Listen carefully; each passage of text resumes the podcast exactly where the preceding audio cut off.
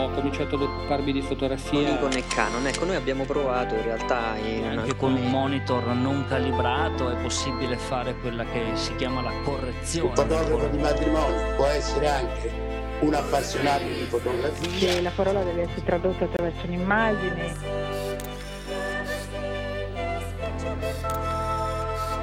The universe's biggest camera store. Ci avranno sicuramente del, delle focali molto lunghe, dei tele. Nel senso che ci sono alcuni momenti in cui cogli certi particolari e altri in cui non li cogli. Discorsi fotografici.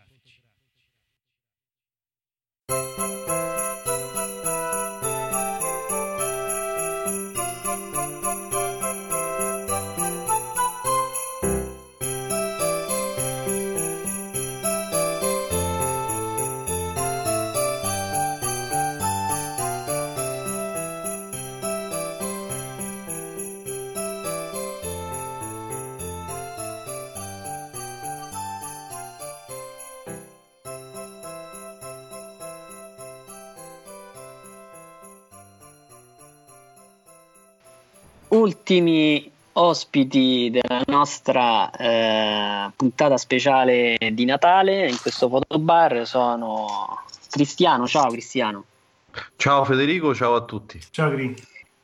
E soprattutto abbiamo un grande ritorno, da un po' di tempo ha ricominciato a collaborare con noi, è uno dei fondatori di Discorsi Fotografici, è stato molto impegnato, adesso un po' più... Eh, libero, tra virgolette. Ciao Mauro. Ciao Federico, ciao Silvio, ciao a tutti. Mauro, Mauro Lodaddio che tutti ricorderanno per l'intervista dei Scurti e, per altre interviste diciamo di quel periodo si parla, si parla di sei anni fa ecco. era proprio eh, all'inizio sì. poi è stato all'inizio molto impegnato mm. e siamo contenti del, del suo ritorno allora Silvio chi incominciamo dei due? Beh, io direi insieme con Mauro, visto che tanto che non lo sentiamo, i nostri ascoltatori saranno curiosi di sapere un po' in questi sei anni cosa è successo alla sua sì. personale storia della fotografia, se ci sono stati servizi che hai fatto, eh, cose in cui sei cresciuto, autori che ti sono interessati di più in questi ultimi sei anni, come sei cambiato insomma? Ecco. Allora, come sono cambiato? Allora, innanzitutto io, mh, io, sono un giornalista e lavoro nella, nella comunicazione pubblica e faccio l'addetto stampa per due comuni qui ne, nella zona della provincia di Roma. Quindi mh, più che parlare di come sono cambiato io, sarebbe interessante capire come la fotografia mh, sta aiutando i comuni in chiave turistica sul, sul, vendersi e su quale target poi vanno a, a quali target vanno ad attaccare e, e credo che mh, in, questi, in, questi, sei anni, in questi lunghi sei anni in cui ecco, abbiamo parlato all'inizio, avevamo parlato con Curti e avevamo fatto, avevamo fatto una bella, una bella di- discussione su, eh, sui reportage.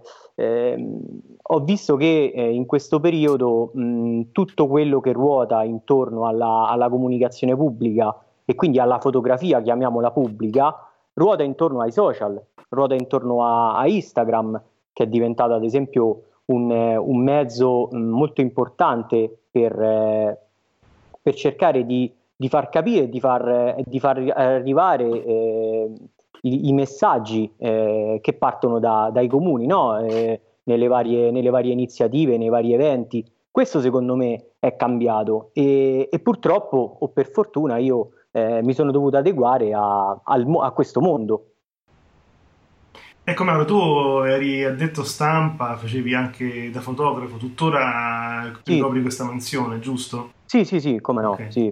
E, diciamo, il tuo modo di fare fotografia di questo tipo è cambiato oppure rimane, diciamo, un reportage quanto esatto. più... Mm-hmm. Eh, infatti proprio questo è... Mm, vabbè, innanzitutto adesso... Ehm, ho scoperto che mh, la gente eh, vuole, le persone eh, vogliono conoscere subito quello che, che sta accadendo. Quindi mh, per una maggiore immediatezza e per una ehm, maggiore mh, realtà condivisa eh, utilizziamo soprattutto gli iPhone, utilizziamo soprattutto ehm, i, i, cellulari, utilizziamo le fotografie in modo tale da poterle subito condividere su Facebook, da poterle condividere subito sui social. Poi c'è un altro tipo di fotografia che è quello del, del reportage, eh, c'è quello della, mh, della fotografia molto più attenta, che poi però viene prodotta e viene nello stesso tempo veicolata sui social in un secondo momento. Quindi ehm, penso che in questi sei anni, con l'avvento dei social, la comunicazione pubblica e il reportage della comunicazione pubblica ruota su due assi. Il primo sull'immediatezza e quindi quello sul, sugli smartphone e in un secondo momento arriva anche quello della reflex, arriva anche quello della mirrorless, arriva diciamo il reportage più ragionato.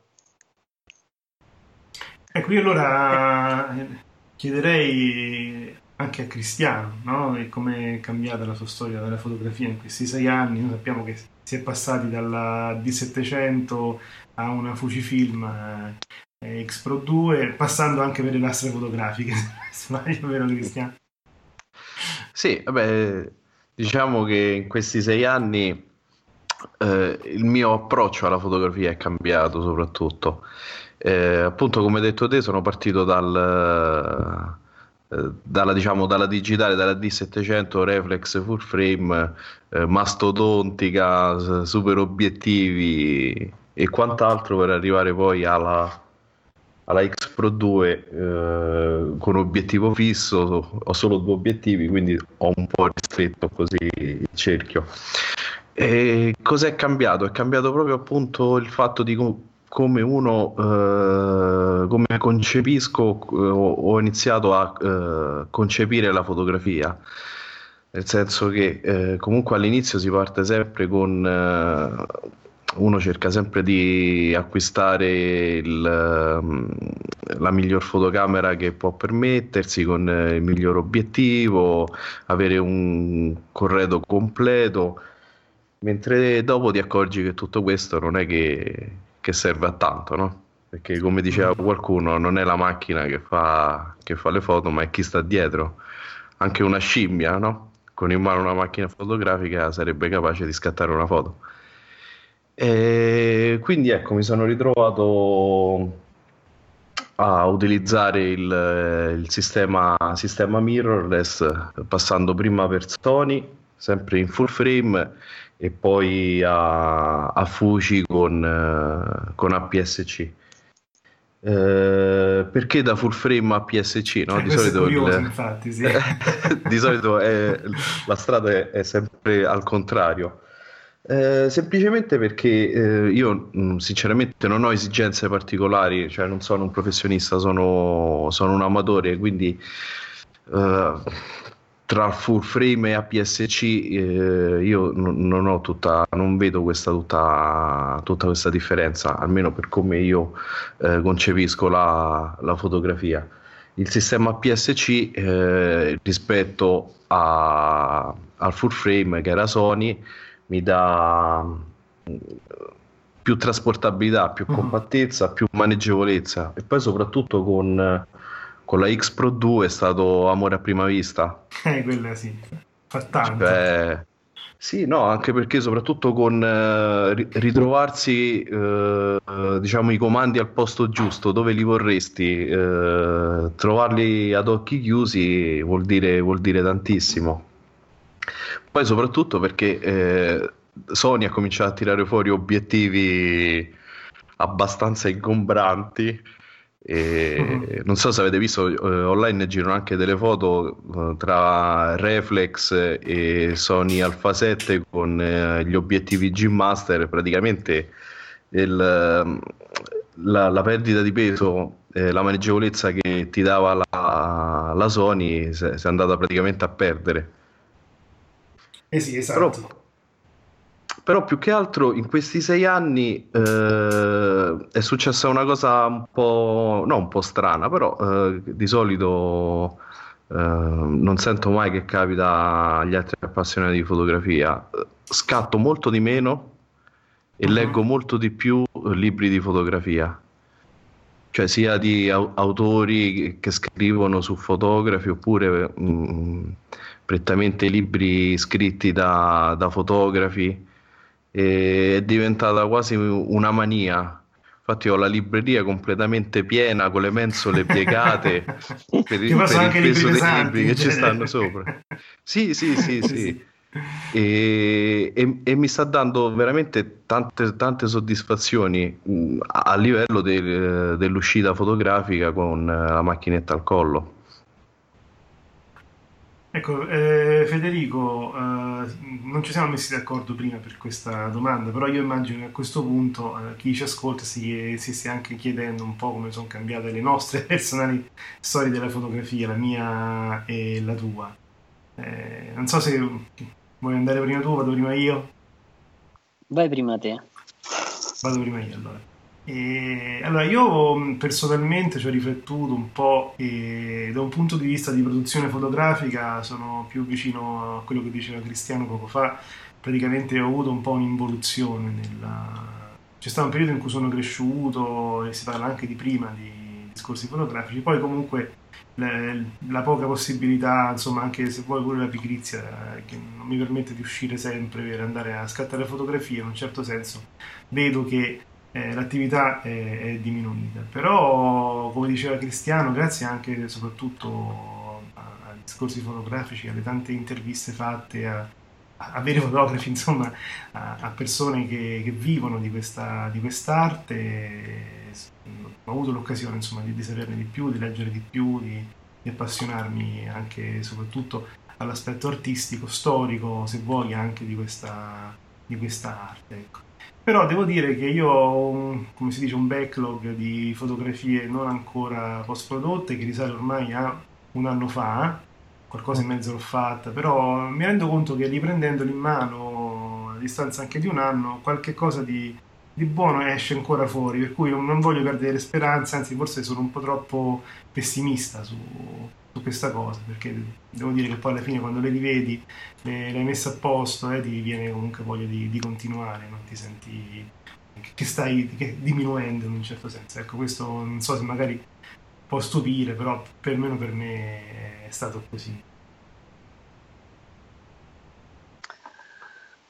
Per me, da un punto di vista personale, eh, è cambiato poco, nel senso che continuo più o meno a fare le stesse identiche cose in termini di fruizione e di, um, e, e di scatto. Non ho ambizioni particolari, per cui mi mantengo molto basso in questo, sotto questo profilo. Quello che è cambiato invece è la condivisione, quella effettivamente è diventata una parte nuova mm. Che in questi sei anni è cresciuta moltissimo per condivisione, non intendo uh, quella sociale, mm-hmm, personale, mm-hmm, ma quella proprio per cui facciamo, realizziamo una trasmissione audio e portiamo avanti un sito e parliamo con le persone online eh, relativamente alle domande su macchine fotografiche e quant'altro. E è cambiato l'approccio, credo, anche al modo con cui realizziamo le video recensioni, per quella è una cosa che sento. Ultimamente mi sembra eh, che stiamo diventando più professionali e, ehm, per cui questo secondo me è il cambiamento dei sei anni. Presumo che andrà, continuerà nel, nel corso del tempo. Allora, qualche notizia trovata, diciamo, durante gli ultimi giorni, come sapete è sempre più difficile, soprattutto sotto Natale, no?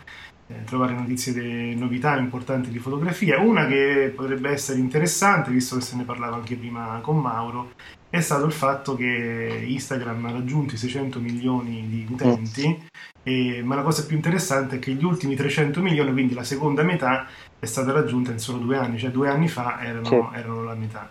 Ora, al di, là di, esatto, al di là di account fasulli fatti appunto per essere venduti, eccetera, però effettivamente Instagram è diventato un fenomeno di massa. Si partiva mm. dalla singola foto, ci sono anche i brevi video, la possibilità di, eh, di conoscere altre, altre persone, anche di vedere delle belle foto in determinati canali, chiaramente.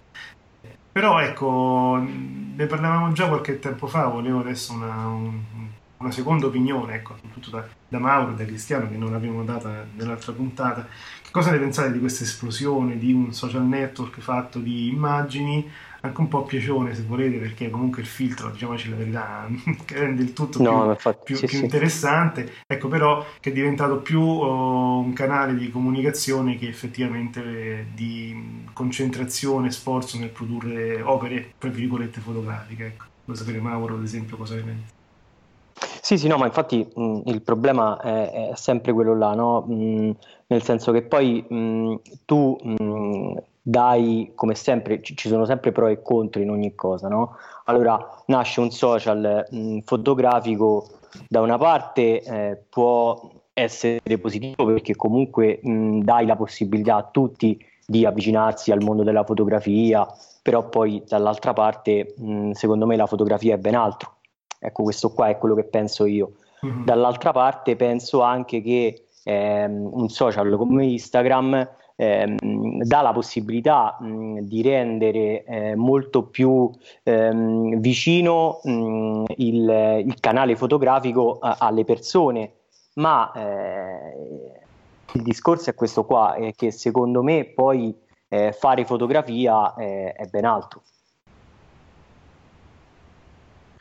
Sì, io anche mi allaccio a quello che diceva Mauro, eh, soprattutto poi la cosa importante è l'uso che se ne fa, no? Esatto. Perché ecco, all'inizio era nato come diciamo, un'applicazione che ti permetteva eh, di aggiungere dei filtri particolari a, alle, alle, tue immagini in questo formato quadrato e, e appunto di condividerle con, con i tuoi amici. Poi eh, mettiamoci anche che eh, al giorno d'oggi siamo tutti un po' vanitosi, no? Mm. E, e, quindi si è, si è allargato come, come, fenomeno. È stato eh, forse il mezzo eh, principale che ha, ehm, come dire, il, ehm, ha dato il via a, a tutto questo movimento, diciamo così, fotografico, tra virgolette. Alla condivisione anche, no? Perché poi alla fine parte anche sempre da là, da, da, dall'idea, da, dalla voglia che abbiamo sempre tutti adesso che, che abbiamo di, di, condividere tutto quello che facciamo. Però eh, io, que, que, a me quello che dà fastidio è che la maggior parte de, degli utenti che sono poi dall'altra parte è tutta gente che praticamente si vuole fare gli affari degli altri, cioè io la vedo proprio così. Sì, sì, no, infatti il discorso è cioè, è, cioè, è, lo stesso discorso di, di Facebook, no? Sì, esatto. Cioè, nel senso, io mh, non ho più l'account Facebook perché per me era, cioè, ormai era diventato inutile come come social, cioè di social non c'era più niente, tu volevi sapere eh, che ne so, che cos'era successo a, a, in quella determinata zona e basta, vai su Facebook e vedi quello che hanno fatto, quello che è successo, ti vuoi fare gli affari degli altri e basta così.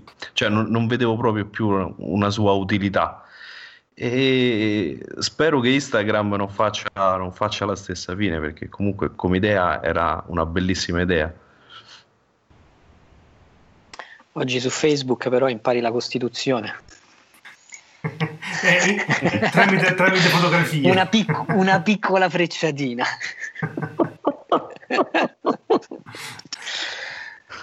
Scusate, però ultimamente ho visto, eh, se vedete il mio profilo ormai c'è praticamente una foto ogni tanto e basta, ma è diventato esasperante questa cosa, per cui tutti ti ripetono che a 20 euro di benzina, eh sì, però articolo 29 non lo sai che dice. Cioè, ormai tutte le occasioni sono per diventare, per parlare di queste cose. No, ma anche perché c'è parecchia gente che eh, usa eh, i social network come principale fonte di informazione. Cioè, eh, non, essendoci, non, essendoci, neanche un, un, filtro, forse adesso se leggevo che Facebook doveva uh, implementare qualcosa per filtrare le notizie, cioè eh, chiunque poteva prendere per buono quello che diceva un altro poteva essere vero o non vero, cioè comunque è, è una cosa allarmante proprio.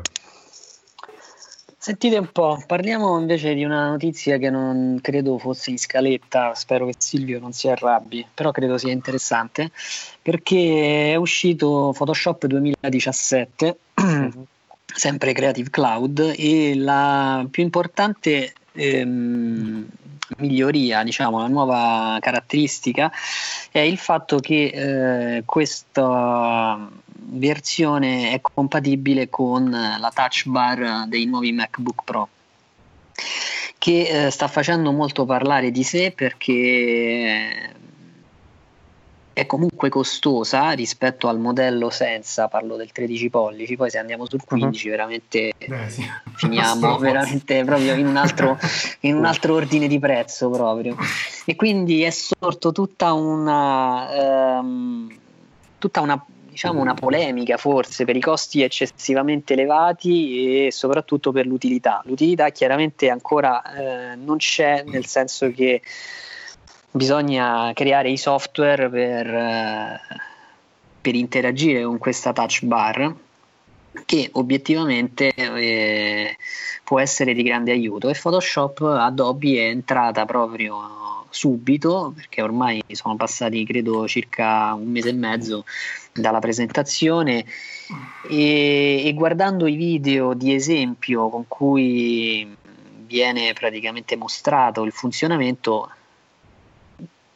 secondo me alcuni ci faranno un pensierino su questo Mac. Allora, tu Silvio hai il base adesso, sentirai la mancanza di questa touch bar, ne faranno una esterna, ci permetteranno di utilizzare il nostro iPad o il nostro iPhone come touch bar esterna, che ne pensi? Ah, ecco, allora sì, intanto chiaramente come cambia su Photoshop cambia anche per Lightroom, sono, c'è la possibilità di mettere dei preset eh, sulla touch bar e devo dire l'ho provata sull'Apple Store e l'ho trovata comoda, diciamoci la, la verità. Sono uh-huh. 200-300 euro in più rispetto al modello senza, però effettivamente è, è comodo, è divertente, funziona bene. Però ecco, questa cosa che tu hai detto, questa idea di poterne avere esterna, in effetti non sarebbe una cattiva idea.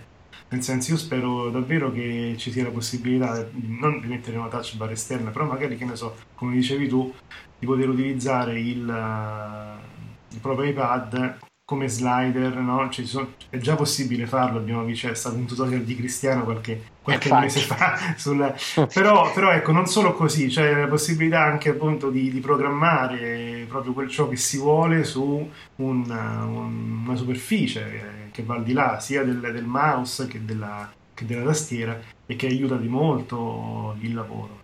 Vi posso dire insomma che quel poco che l'ho provato effettivamente si vedeva che era una, una, davvero una bella novità.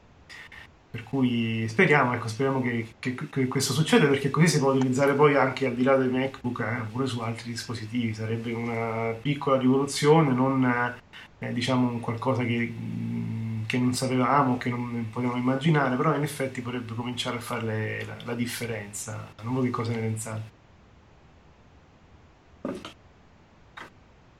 Vai Mauro. Sì, allora io mh, mm, non l'ho provato, quindi non, eh, non so come mh, mm, però certo è, è, comunque un'idea rivoluzionaria, no? Perché poi è una striscia in vetro, credo, eh, integrato sì, e, sì, e, ci saranno, e, ci, sì, ci saranno, tutti gli strumenti eh, che possono servire.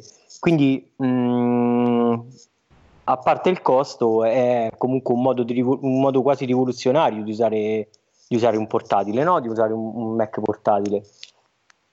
E, sì, interessante, interessante anche, non sapevo questa, la, l'aggiornamento di, di, Photoshop con il supporto e, e anche questo, insomma, mh, mm, mm, accedere a comandi e funzioni di Photoshop con, eh, con un semplice tocco non è, non è male, ecco. Eh, vabbè, eh, come ormai avete detto tutti, è una cosa rivoluzionaria. per te no. La, la rivoluzione si no. fa in tanti comunque. Dai. Ormai no, perché lo sai. Sì, per sì, te non no, è perché già l'avevi inventata. No, non è che l'avevo inventata, era prendendo informazioni un po' di qua, un po' di là, eh, uno eh, riesce a costruirsi un po' quello che gli può essere utile, no? Eh, però, allora, la cosa bella è che eh, vi ricordate vendevano, vendono ancora sicuramente su internet le, sono delle, eh, dei fogli che si mettono sulla tastiera, vanno sui tasti eh, della tastiera e praticamente eh, hanno l'icona Sì. del diciamo della combinazione tasti relativa per fare una, un'azione per il software eh, che si sta usando, no? Sì, Photoshop, Final Sì. Cut, eccetera. Sì. Sì, le più vendute erano appunto quelle lì. E pensare che adesso eh, ce le hai eh, integrate, eh, cambiano al volo quando switchi da un software eh, all'altro, eh, beh, diciamo che è una, è una bella, una bella comodità, sicuramente. Sì, Soprattutto poi quando la puoi usare anche per giocare a Pac-Man. Ma poi hai visto che esatto, ci hanno messo anche Doom 2 e soprattutto Sì. una cosa, secondo me la cosa più comoda è che quando scrivi i messaggi ci sono tutte le faccine su- sulla touch bar, così puoi scegliere senza dover scorrere. E, que- e que- questo è lo scotto che deve pagare la- l'Apple per eh, lo sbarco sul eh, mercato cinese. Fantastico. Da quando è sbarcata in Cina, eh, gli aggiornamenti sono sul numero di faccine, su E sui questo. problemi che le faccine creano ai Sì, dispositivi, perché l'ultimo aggiornamento portava a quello. Sì, sì, No, c'è, c'è da dire anche, visto che mi ci ha fatto pensare, che in effetti un, un grande problema delle popolazioni asiatiche, se vuoi, che utilizzano il computer è quello di dover appunto scrivere i propri ideogrammi utilizzando però le- i caratteri delle- della tastiera latina. Molto spesso ci sono, esistono tastiere con i caratteri cinesi e giapponesi, ma sono così tanti che non potrebbero stare tutti su una tastiera. Ecco che mi- lì magari viene incontro con la touch bar perché si comincia a scrivere la parola e poi viene suggerita quella eh, che magari vorresti scrivere davvero, no? Per cui in effetti è una bella cosa, insomma.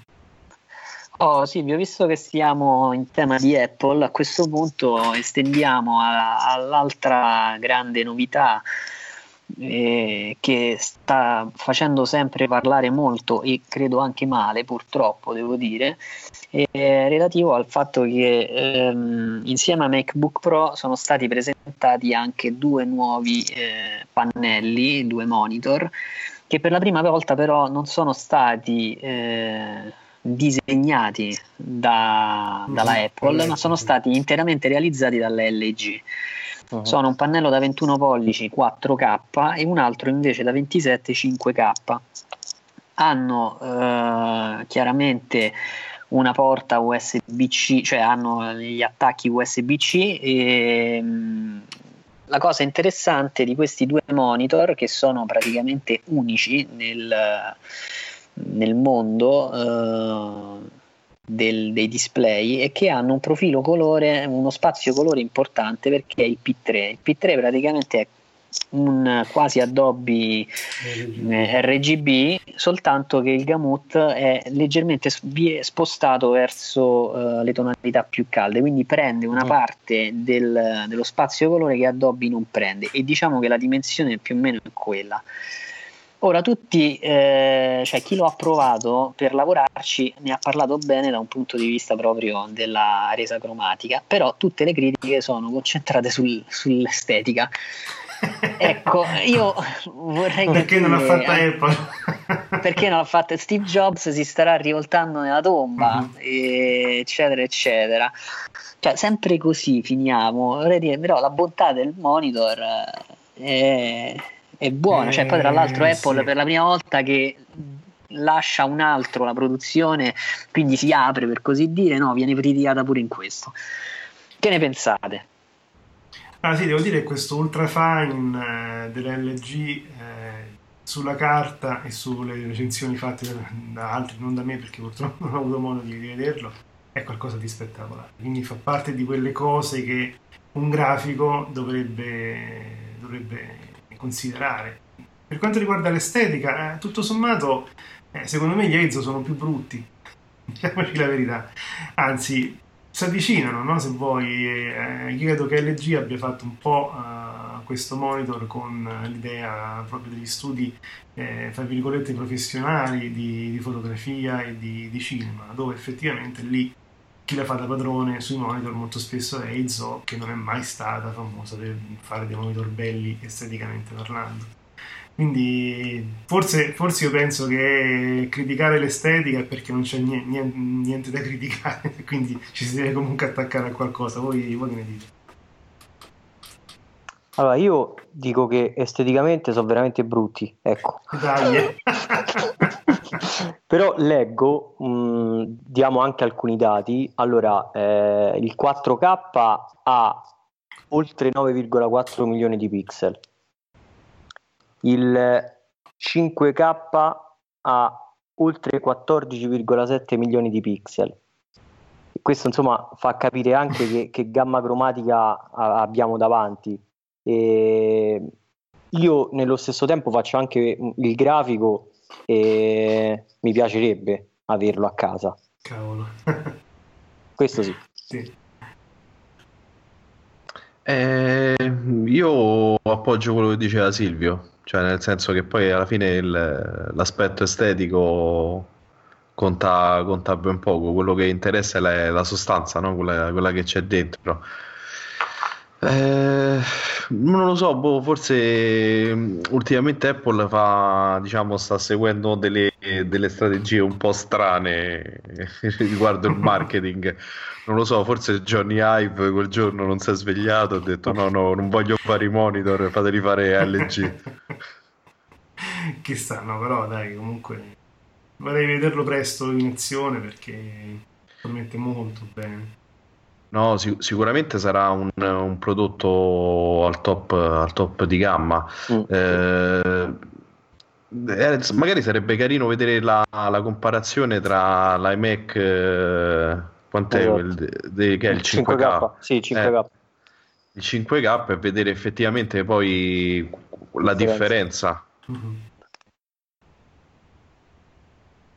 Va bene. E Direi Tanto che... Cristiano adesso comprerà il Surface Studio. Vero no, no, no, no, no, no, no assolutamente no. no, no, no. Windows ormai per me è... Tutti i mecchettari stanno passando a Windows ormai, eh, secondo beh, le statistiche. Que- sì, di Microsoft però.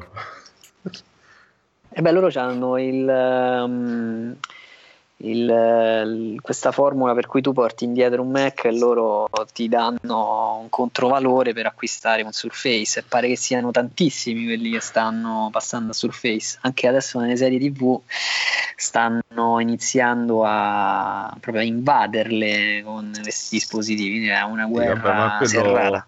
quello è per quanto mamma Microsoft foraggia diciamo eh, per la pubblicità io sinceramente non lo so, però dipende sempre dall'uso che ne fai, perché magari per tanti utenti va bene anche l'iPad, cioè eh, alla, alla fine eh, dipende che cosa fai con il computer. Io, mm, almeno tutte le persone che conosco che sono passate a, a Mac o a Linux, eh, cioè non, non pensano proprio di ritornare indietro. Cioè, a me, anche a me al lavoro, noi abbiamo al lavoro i PC sono tutti eh, Microsoft e sinceramente a volte le cadono veramente le braccia da... perché è qualcosa di incredibile. Allora, bene, noi direi concludiamo qui questa parte della puntata natalizia, eh, ringraziando chiaramente di nuovo sia Mauro che Cristiano per aver partecipato. Grazie a voi. Grazie a tutti. E adesso Quindi, ascoltiamo l'intervista. Esatto, l'intervista di oggi a Samantha, a Samantha Tamborini, un'intervista registrata qualche settimana fa, ma un'intervista che ci è veramente piaciuta un sacco e siamo sicuri che piacerà anche a voi, è un ottimo modo insomma per continuare queste queste vacanze di Natale all'insegna della fotografia. Da tutti noi chiaramente i più grandi auguri di un felice Natale, di un, un felice anno nuovo, soprattutto un anno nuovo pieno di, fo- di fotografia, di, eh, magari ecco, anche di qualche concorso fotografico, parlo in questo caso per me, insomma per chi non ha ancora avuto il coraggio di mettersi in gioco. Nuova intervista con eh, una fotografa simpaticissima. Ciao Samantha. Ciao. Allora, eh, eh, diciamo Samantha, anche il cognome, dai, diciamo anche il cognome. Sì, Samantha Tamborini che è, che è, del nord Italia, eh, scopriremo qual è il suo genere fotografico, la sua professione. Iniziamo subito con la prima domanda, tu ti definisci sognatrice e inguaribile ottimista, quindi noi ti chiediamo subito, raccontaci quando e come è iniziata la tua storia della fotografia. Ecco, subito per... Smentire questa definizione, la mia storia con la fotografia non è per niente fiabesca come quelle che raccontano gli altri fotografi. No? Quando senti parlare gli altri fotografi hai racconti di camere oscure, di zii, cugini, padri in cui loro passavano le giornate con tutte quelle cose chimiche, oppure di parenti che li portavano in giro per matrimonio o altri servizi fotografici. Ecco, per me non è assolutamente così ho un'infanzia in cui sicuramente la fotografia era presente, ma era nelle scatole di latta in stampe 10x15 di qualità pessima, fatte stampare dai servizi che ti davano le, eh, le fotografie in un'ora e raccontavano di viaggi di cui metà delle fotografie erano da buttare perché nessuno sapeva fare fotografie con cognizione di causa.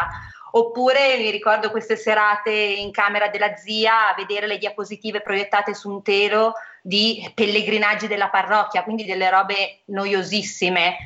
Eh, il mio approccio un po' più ragionato con la fotografia è molto molto molto recente.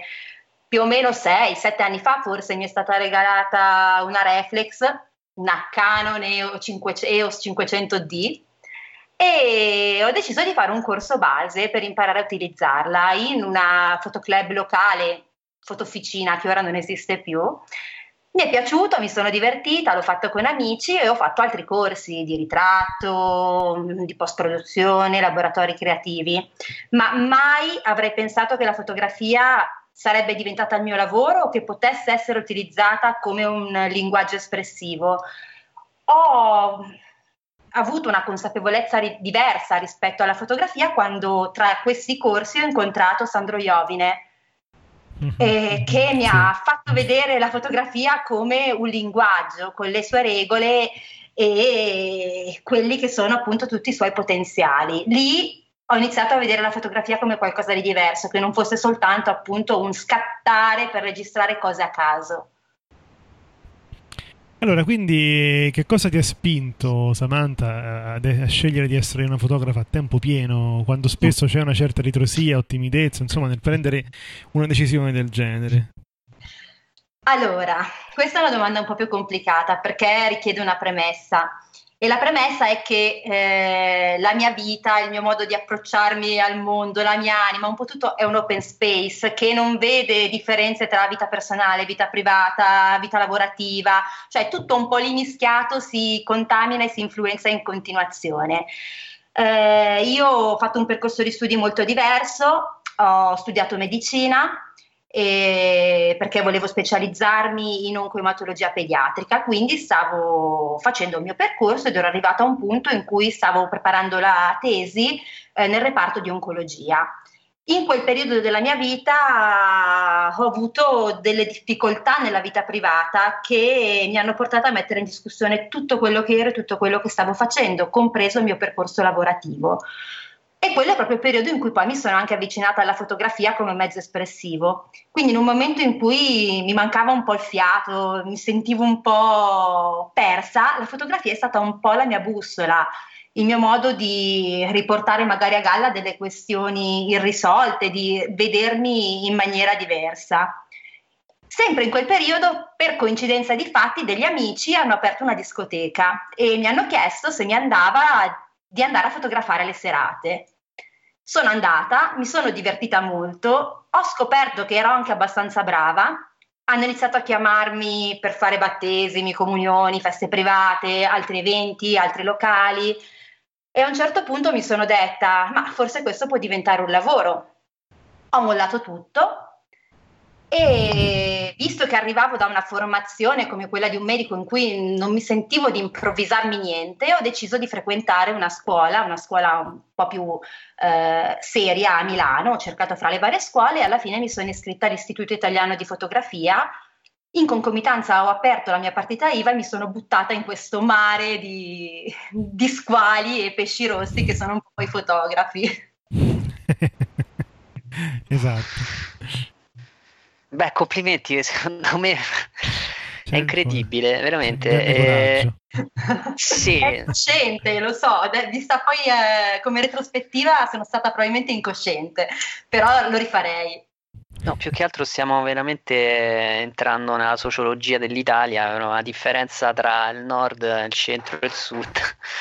Complimenti, Samanti. Allora, senti, ehm, se noi cerchiamo il tuo nome su internet, scopriamo che eh, uno dei tuoi generi eh, eh, che utilizzi nel lavoro, praticamente affronti nel lavoro, è la fotografia del matrimonio e noi facciamo outing e non è la prima volta che intervistiamo un fotografo matrimonialista. Ah sì? Quindi eh, ti voglio chiedere, la wedding photography, innanzitutto qual è il tuo approccio alla fotografia di matrimonio? Se hai sviluppato un tuo percorso oppure se segui gli schemi classici. Allora, non ho idea di quali siano gli schemi classici, a cosa tu ti riferisca, ma non importa, nel senso che non mi sono mai preoccupata, eh, non mi piacciono le definizioni, non mi piacciono le scatole, cioè mi, mi piace proprio che tutto sia trasversale, quindi non mi sono mai preoccupata di quale fosse il modo di approcciarsi alla fotografia di matrimonio. Eh, mi sono approcciata a quel tipo di fotografia per come sono io, per come mi pongo con le persone. Eh, è un genere di fotografia eh, che prendo con moltissimo rispetto perché penso sempre che ci, dall'altra parte ci sono delle persone, i miei clienti, che affidano a me i ricordi del giorno più bello della loro vita perché io glielo restituisca sotto forma di immagine e quindi penso che questo compito vada trattato con grandissimo rispetto perché è un onore ma è anche un onere, quindi è un genere a cui mi approccio con grandissima serietà. Eh, il modo in cui mi avvicino a una giornata, a una sessione fotografica di un matrimonio è, è il modo in cui mi piace raccontare le cose, cioè in punta di piedi. Non voglio essere una presenza ingombrante, mi piace girare intorno a quello che succeda e raccontarlo come lo vedo io, sperando che sia il modo in cui loro lo stanno vivendo. Eh, è una fotografia che sicuramente storicamente è stata molto rovinata dagli stessi fotografi per scelte commerciali, per scelte, per scelte, stilistiche. Io penso che non esistano generi fotografici di serie A o di serie B, ma piuttosto fotografi di serie A e di serie B. E quindi che la fotografia di matrimonio abbia il diritto di essere trattata come ogni altro genere di fotografia, quindi con la stessa serietà e la stessa preparazione. E a questo punto, quindi, raccontaci proprio no, il tuo esordio, il tuo primo matrimonio fotografico e cosa, cosa è cambiato ecco, rispetto all'ultimo che hai fatto. Quanti anni sono passati e cosa davvero è cambiato? Eh, eh, l'ultima domanda è quella in cui mi trovo sempre più in difficoltà a rispondere. Quanti anni sono passati? Me, chiedono, me lo chiedono sempre ad ogni workshop che tengo e sono passati molti pochi anni. La stagione di matrimonio che ho appena fatto è soltanto la terza quindi ho avuto una crescita lavorativa molto molto rapida ed è stato anche abbastanza difficile starci dietro onestamente. Il mio primo matrimonio l'ho fatto in una comfort zone perché era un matrimonio di amici, quindi ero comoda, ero sicura, ero a mio agio perché tutti mi conoscevano, tutti mi seguivano, non ho avuto grossi problemi a decidere dove fare le foto, come farle, ho avuto la possibilità di introdurre elementi che mi permettessero di fare foto diverse, divertenti, non so, ad esempio un rishow che portasse gli sposi dalla chiesa al ricevimento, seguito da tutte le biciclette di invitati testimoni, amici, compresa, quindi ho avuto la possibilità di divertirmi. Ho avuto la possibilità di divertirmi anche nell'ultimo matrimonio che ho fatto, pur non essendomi amici, pur essendo dei perfetti sconosciuti. Quindi ci sono sicuramente delle differenze tra il primo e l'ultimo matrimonio, ma ci sono anche molte cose che per fortuna sono rimaste uguali. La voglia di eh, vivere ogni matrimonio come se fosse il mio unico e primo matrimonio da fotografa, quindi con la stessa curiosità, la stessa anche paura e agitazione. In mezzo, per fortuna, c'è stata tanta esperienza eh, tanta consapevolezza rispetto al mezzo, allo strumento che utilizzo, quindi alla macchina fotografica e anche a, alla capacità di raccontare con più sfumature quella che è la loro giornata. Quindi in mezzo c'è veramente l'esperienza che fa la differenza, ma non eh, l'approccio. Piuttosto eh, cerchi di conoscere e quindi di studiare le tendenze visuali di altri fotografi matrimonialisti?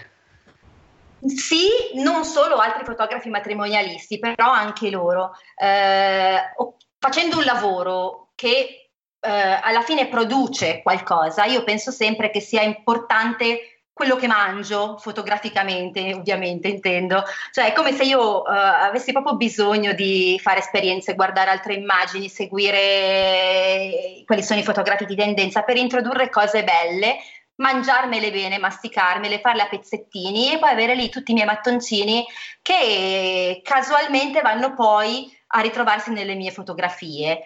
Eh, non seguo soltanto fotografi che mi piacciono, dipende un po' da periodi, li seguo per un po' finché hanno qualcosa da darmi, finché c'è qualche aspetto della loro fotografia che mi incuriosisce, poi basta, poi passo ad altro. Non so, ehm, i fotografi di matrimonio che lavorano in Italia, soprattutto d'estate, hanno sempre il problema di, eh, del fatto che eh, le coppie si sposano la mattina alle 11, quindi escono dalla chiesa a luna col sole a picco che fa delle bellissime ombre ovunque con differenze di stop ingestibili. E quindi cerchiamo, per essere forse più comodi, c'è un po' la tendenza di portare le coppie a fare le foto verso il tramonto, quando la luce è bella morbida, per evitarsi un po' questi problemi. Però l'anno scorso al We at North eh, di Roma ho conosciuto una nuova, una diversa corrente di fotografi di matrimonio che sono i fotografi messicani.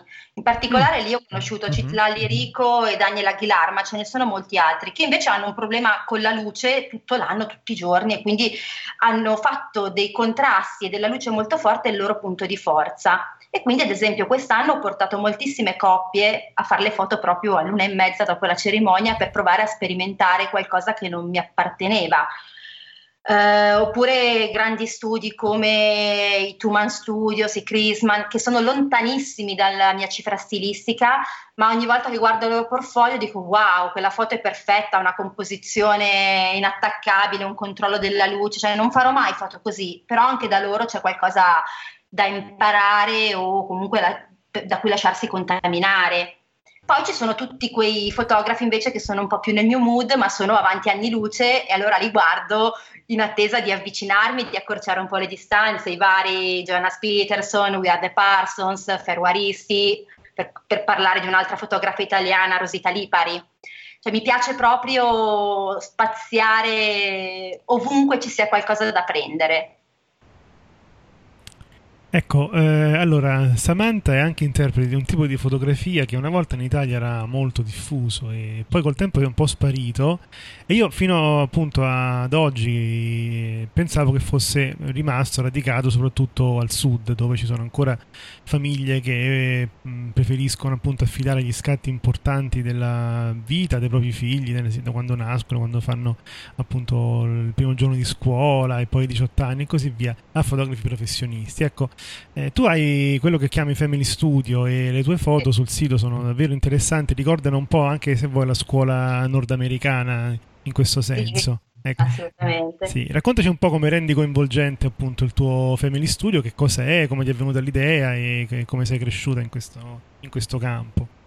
Il Family Studio è un po' la parte più recente del mio lavoro perché l'ho inaugurato a settembre dell'anno scorso ed è diventato una necessità perché eh, migravo un po' per i vari studi della provincia, portandomi dietro i miei vari clienti, donne incinta, bambini appena nati, famiglie con bambini e cani, che rientrava un po' nel mood emotional che è quello un po' del matrimonio, no? quindi era lo stesso filone però con strategie e modalità di realizzazione diverse.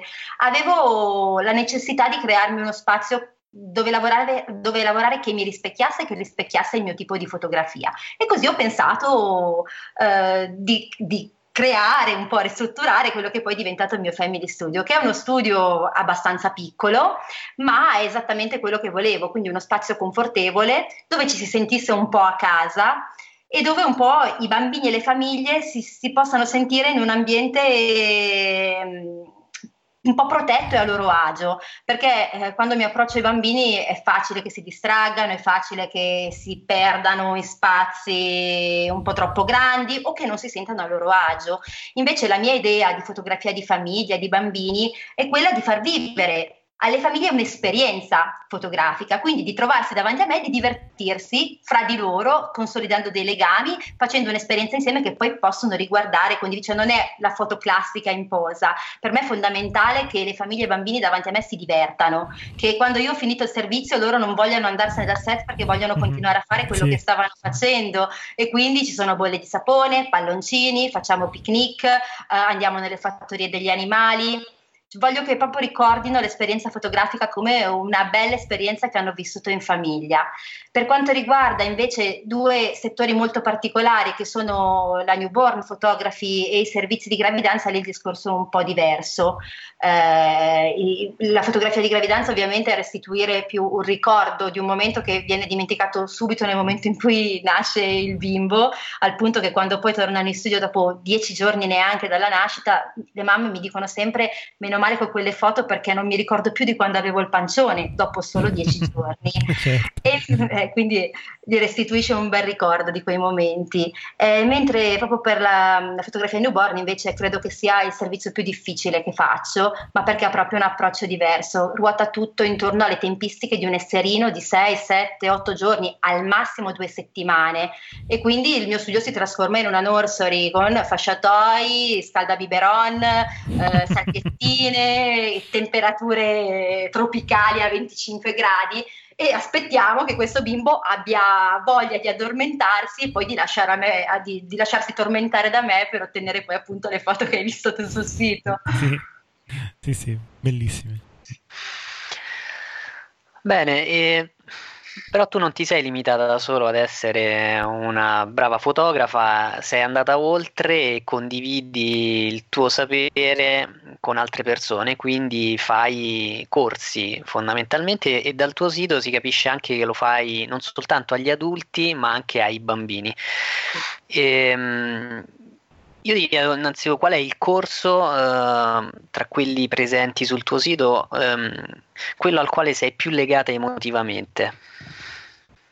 Allora, sì, hai detto bene, mi occupo anche di insegnamento ed è una parte del mio lavoro che mi piace tantissimo perché ho avuto grosse difficoltà a trovare qualcuno che volesse insegnarmi questo mestiere, anzi a dire il vero, se non a pagamento nessun altro fotografo ha condiviso con me le sue conoscenze quando ho iniziato. E quindi mi sento un po' in dovere di fare quello che non è stato fatto con me. E inoltre mi piace molto. Effettivamente mi occupo di insegnamento dalle scuole elementari, eh, passando per le superiori, per gli adulti e anche all'Istituto Italiano di Fotografia a livello un pochino più professionalizzante. Sono legata a molti corsi perché alcuni è stato faticoso metterli in piedi, altri invece mi sono arrivati quando non me li aspettavo. Se devo sceglierne uno, scelgo il workshop di wedding photography all'Istituto Italiano di Fotografia perché è stata una bella soddisfazione. Era una di quelle, di quelle cose che quando ti chiedono dove ti vedi fra dieci anni, avrei detto ecco, fra dieci anni mi vedo insegnare in una scuola così.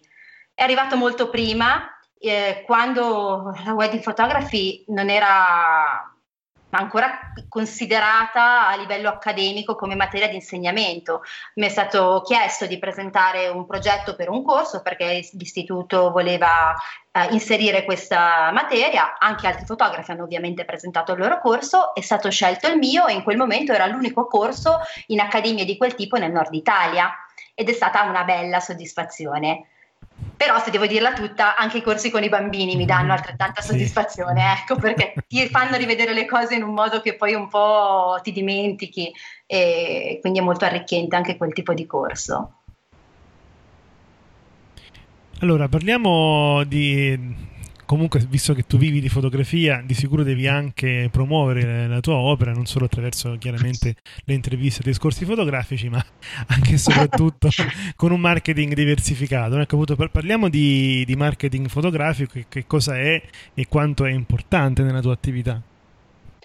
È fondamentale perché io dico sempre quando parlo di marketing per fotografi che se uno vuole fare l'artista può mettersi all'angolo della strada e chiedere l'elemosina. Se invece di fotografia ci vuoi vivere, devi trovare il modo di farlo, devi ricordarti che con la fotografia a fine mese devi pagare le bollette devi pagarti anche uno stipendio e quindi devi metterti subito l'anima in pace e fare un po' conciliare la parte artistica con quella più razionale e trovare il modo di far funzionare le cose, altrimenti dopo un anno chiudi bottega e vai a fare qualcos'altro, come sta succedendo a moltissimi fotografi. Eh, per quanto mi riguarda, eh, vi ho raccontato prima come ho iniziato a fare la fotografa e quindi per me la possibilità di fallire non era contemplata, avevo buttato tutto all'aria, questa cosa doveva funzionare e quindi mm. con l'istinto della sopravvivenza forse eh, ho trovato anche i canali comunicativi giusti, ho trovato il modo con la forza della disperazione di farla funzionare bene. Eh, per quanto mi riguarda, eh, la mia strategia di marketing prevede l'essere onesta. Eh, su tutti i fronti, su tutti i canali che utilizzo, non, eh, quello che promuovo sono io, nel, nelle mie foto e il modo che ho di, rela- di relazionarmi alle persone. Non, non, conosco altri modi, nel mio caso ha funzionato. Ho utilizzato i canali attualmente imprescindibili, quindi anche Facebook che è stato il social che per me è stato più congeniale, proprio perché mi permetteva di farmi conoscere non solo per le fotografie che facevo e che faccio, ma anche e soprattutto per il tipo di persona che sono, che ha i suoi contro, ma che sicuramente mi permette di attirare un tipo di clientela molto simile a me o comunque che sa chi sono e che quindi potenzialmente non mi darà mai grossi problemi, anzi eh, sarò soddisfatta io e saranno soddisfatti loro. Eh, quali consigli dare come approcciarsi al marketing? Eh, non è facile perché le strategie di marketing attuabili sono veramente tante credo che ognuno debba scegliere le modalità più congeniali a quella che è la propria personalità ed è, la, la, gente lo capisce se la stai prendendo in giro o se il tuo lavoro lo sai fare davvero. Quindi mh, mm, mentire, inventarsi, vendersi per quello che non si è, non so se alla lunga paghi molto e vedo tante strategie di marketing basate su questo. Boh, forse bisogna anche esserne un po' capaci, non so. Non Comunque so neanche se ho risposto alla vostra occupi, domanda. Sì, sì, te ne occupi da sola di, di, questo marketing o ti fa aiutare da... Allora, ho imparato a occuparmene da sola perché ovviamente non avevo una lira quando iniziamo e quindi non potevo far fare il sito ad altri, non potevo far fare sponsorizzazioni ad altri, quindi un po' acquisito quelle capacità basilari per, eh, per gestire la propria immagine, il proprio branding e il proprio marketing. Adesso sarebbe forse anche arrivato il momento di delegarla un attimo, ma mi piace, mi diverto e alla fine un po' mi tengo anche questa parte. Al di là eh, dell'attività professionale, giusto perché ci hai detto che usi Facebook per farti conoscere, noi abbiamo scoperto che da poco hai preso in mano una nuova fotocamera, una nuova marca. Oh, sì. hai abbandonato la Canon. No, non è vero, tempo libero. Hai, hai abbandon- scusa, hai abbandonato l'iPhone. sì, esatto. previsione abbandonerai poi la Canon, in realtà sarà Tutti così. dicono così, vedremo, ve lo saprò dire. In realtà perché siamo tutti dei Fujifilm addicted e quindi ti ecco. voglio chiedere al di là del lavoro qual è un altro genere fotografico che prediligi? Eh, ti dico subito che non c'è. Come forse avete un po' capito, sono molto trasversale, cambio idea in continuazione, mi piacciono le cose belle a prescindere da dove, arriva, da, da dove arrivino. No? Poi non so se la domanda è riferita a quali generi fotografici seguo o a quali altri generi fotografici pratico. Soprattutto, soprattutto il pratico, diciamo. Ecco. Pratico, ok. Sì. Eh, quando non lavoro non voglio più sentire peso al collo ho proprio bisogno di staccare dalla parte più ragionata, più curata, più attenta della fotografia per tornare a una fotografia istintiva.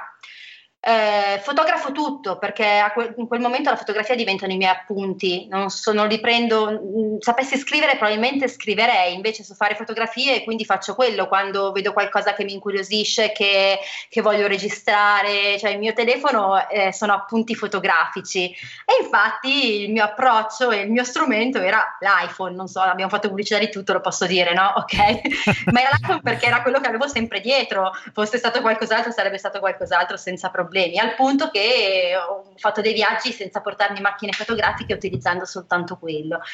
Come dicevate voi, sono passata da pochissimo a Fuji, ho acquistato Fuji ma perché era indecente che io andassi in giro con un telefono che si scaricava ogni tre secondi con 54.000 recharger, perché cioè, e poi mi, sono andata in Messico e non sapevo più dove attaccarlo per ricaricare, quindi no, non è più accettabile. E cercavo una macchina che mi restituisse un po' la stessa sensazione di libertà, di leggerezza di approccio un po' così, che non è che la, tutto quello che faccio deve essere curato, attento. E ho preso una Fuji che al momento so, lo so che non dovrei mai dirlo e che sembrerò boh, ma che uso praticamente in uh, automatico con i preset uh, bellissimi che ci sono sulla macchina e mi sto divertendo un sacco.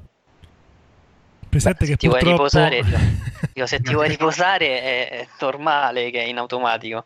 Eh sì, no, beh, normale non lo so, perché pensavo che fosse un po' strana questa cosa di avere una macchina così potenzialmente bella e usarla, invece no, va bene, ho preso proprio quella anche con lo schermo reclinabile, così mi guardo, no, proprio in modalità divertimento assoluto. E, poi preset comunque non sono preset in realtà, sono, ecco, sono delle so, no, dico, cioè sono dei signori preset nel ah. senso che sono delle pellicole simulate e sono delle ottime pellicole in realtà, la simulazione è venuta molto bene. Ascolta Silvio, siamo alla decima domanda. Oh, abbiamo quasi finito. La domanda, la domanda, che genera preoccupazione. Vai. Questa è una domanda che abbiamo fatto ai più grandi fotografi viventi, quindi insomma... Li avevate tieni... finiti tutti, per quello state intervistando me, questo lo dobbiamo dire forse all'inizio. no, no, assolutamente.